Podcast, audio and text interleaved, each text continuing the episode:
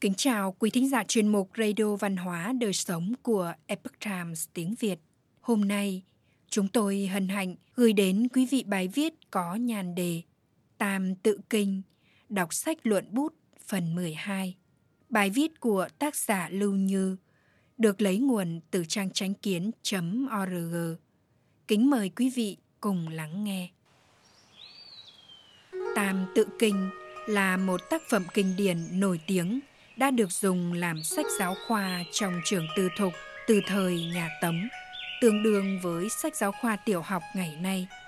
Do đại nho gia Tống Triều Vương Ứng Lân tiền sinh soạn. Âm Hán Việt. Cao Tăng Tổ Phụ Nhi Thân. Thân Nhi Tử Tử Nhi Tôn. Tự Tử Tôn Chí Huyền Tằng. Nãi Cửu Tộc Nhân Chi Luân. Phụ Tử Ân Phu Phụ Tòng.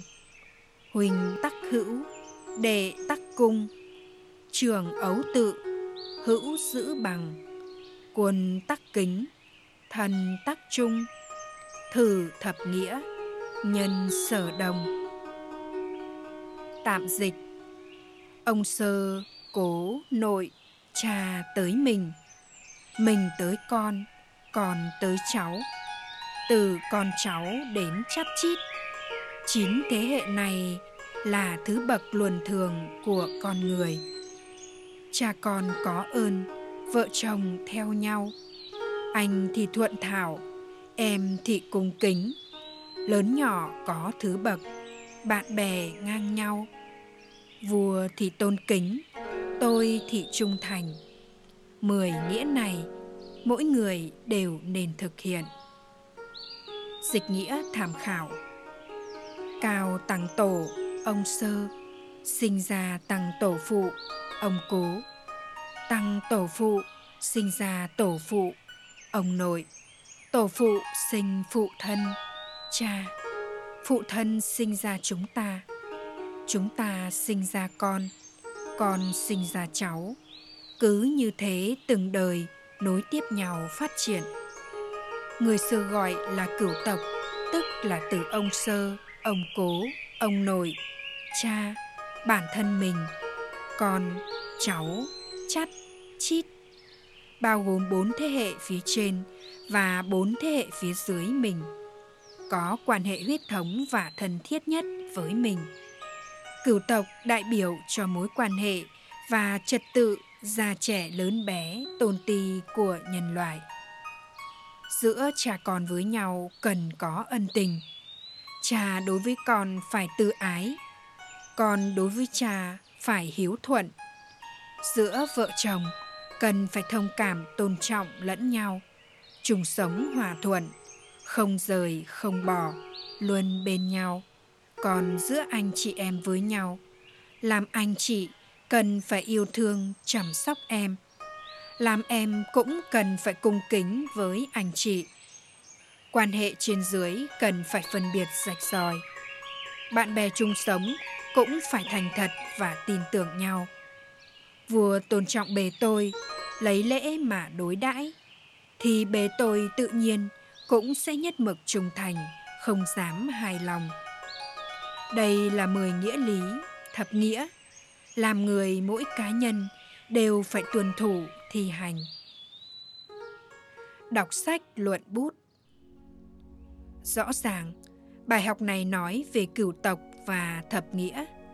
Cửu tộc là lấy bản thân là trung tâm, trên dưới tám thế hệ cùng huyết thống, cộng với thế hệ chính mình đó là chín thế hệ họ hàng trực hệ, nên được gọi là cửu tộc. Người xưa dạy con cái về mối quan hệ cửu tộc này chính là muốn con trẻ ngay từ nhỏ phải biết tôn kính tổ tiên, quan tâm đến con cháu. Cho nên kính già yêu trẻ là đạo lý làm người cơ bản, nhất định phải hiểu khi còn nhỏ. Sau cửu tộc là thập nghĩa – tức là nói đến 10 đạo nghĩa chủ yếu của thân phận làm người.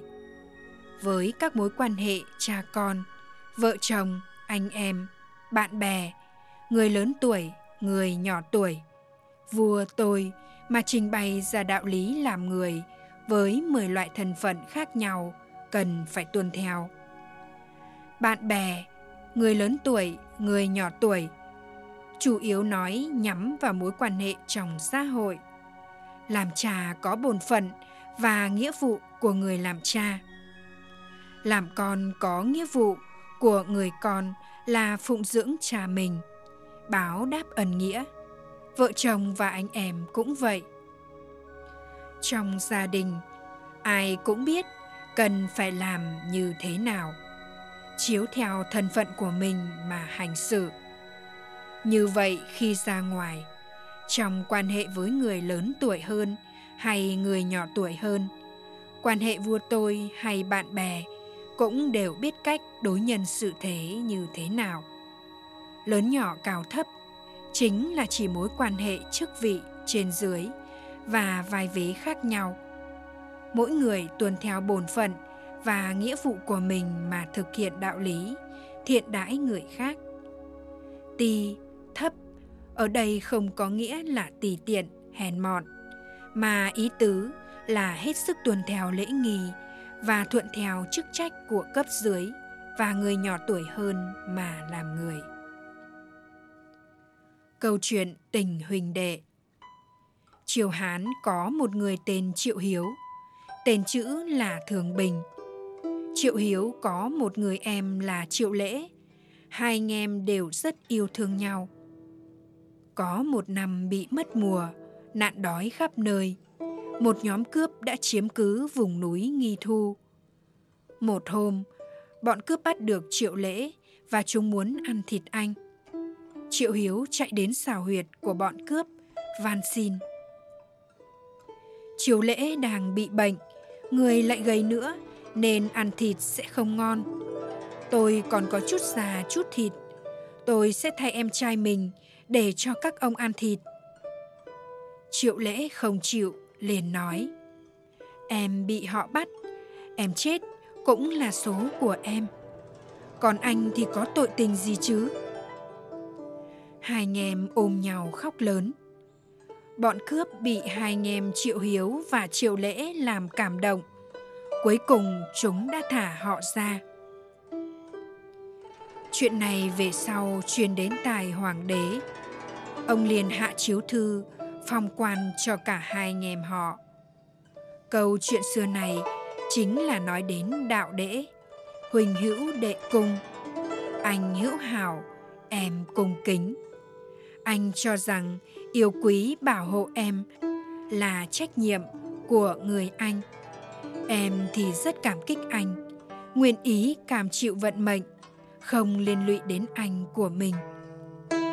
Đây cũng là tình nghĩa kính yêu anh. Hai bên đều biết quan tâm đến nhau, không có tư tâm, làm cảm động lòng người. Câu chuyện Lưu Bị ba lần mời Gia Cát Lượng Thời Tam Quốc, Thục Vương Lưu Bị vì muốn khôi phục lại nhà Hán nên đã đi khắp nơi tìm kiếm nhân tài. Khi ông nghe nói Giả Cát Lượng là người tình thông bình pháp, trí tuệ hơn người, nên dẫn Quản Vũ và Trương Phi đến Nam Dương để mời Giả Cát Lượng xuống núi giúp mình. Họ đi suốt đêm để đến Nam Dương. Đúng lúc già Cát Lượng vừa có chuyến đi xa, không còn ở nhà ba anh em Lưu Bị đành buồn bã trở về. Không lâu sau, Lưu Bị nghe nói Giả Cát Lượng đã trở về Nam Dương. Trong lòng vui mừng, mặc cho trời đang có tuyết lớn, ông vẫn cùng Quản Vũ và Trương Phi đi đến Nam Dương. Khi họ đến trước cổng nhà Giả Cát Lượng, người hầu liền nói rằng Tối qua tiên sinh lại có việc nên đi ra ngoài rồi. Cả hai lần đều không mời được Già Cát Lượng, nên Quan Vũ và Trương Phi cảm thấy không thể kiên nhẫn được nữa. Nhưng Lưu Bị lại không hề nản lòng. Vài ngày sau, họ đến nhà tranh của Gia Cát Lượng lần thứ ba. Người hầu nói với họ, chủ nhân đang ngủ. Quan Vũ và Trương Phi muốn lập tức gọi già cát lượng dậy Nhưng Lưu Bị không muốn thế mà lại lặng lẽ ở bên ngoài đợi. Lúc này lại đúng vào thời gian lạnh nhất trong năm. Tuyết lớn làm cái rét như cắt giả cắt thịt.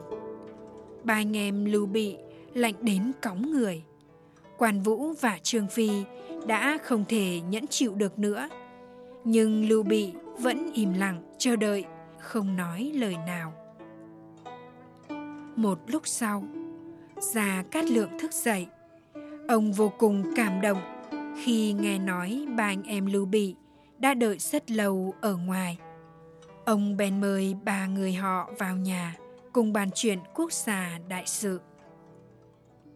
Lưu Bị thấy kiến giải sâu sắc của Gia Cát Lượng thì mười phần bội phục. Gia Cát Lượng vì cảm kích thành ý và ân tri ngộ, sự trọng dụng nhân tài của Lưu Bị. Vì thế, ông đã đồng ý phò tá Lưu Bị thành tựu đại nghiệp.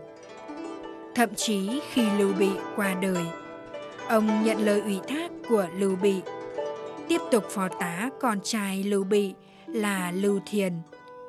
Cuối cùng vất vả quá mức mà mất. Thật đúng là cúc cùng tận tụy, tử nhì hậu dĩ. Cúc cùng tận tụy, đến chết mới thôi. Lưu Bị là quân chủ tôn quý, nhưng lại có thể dùng lễ đối đãi hiền sĩ, lấy lòng nhân thiện đối đãi người khác, tấm lòng thành ý yêu chuộng nhân tài. Già cát lượng là bể tôi dưới thấp, nhận được sự tôn trọng và yêu mến của quân chủ. Vì cảm ơn trì ngộ, cam tâm tình nguyện phò tá quân vương, trung thành báo đáp.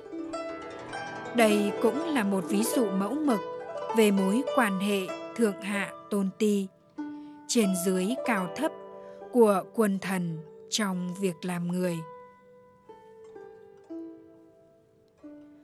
Quý thính giả thân mến, chuyên mục Radio Văn hóa Đời Sống của Epoch Times tiếng Việt đến đây là hết.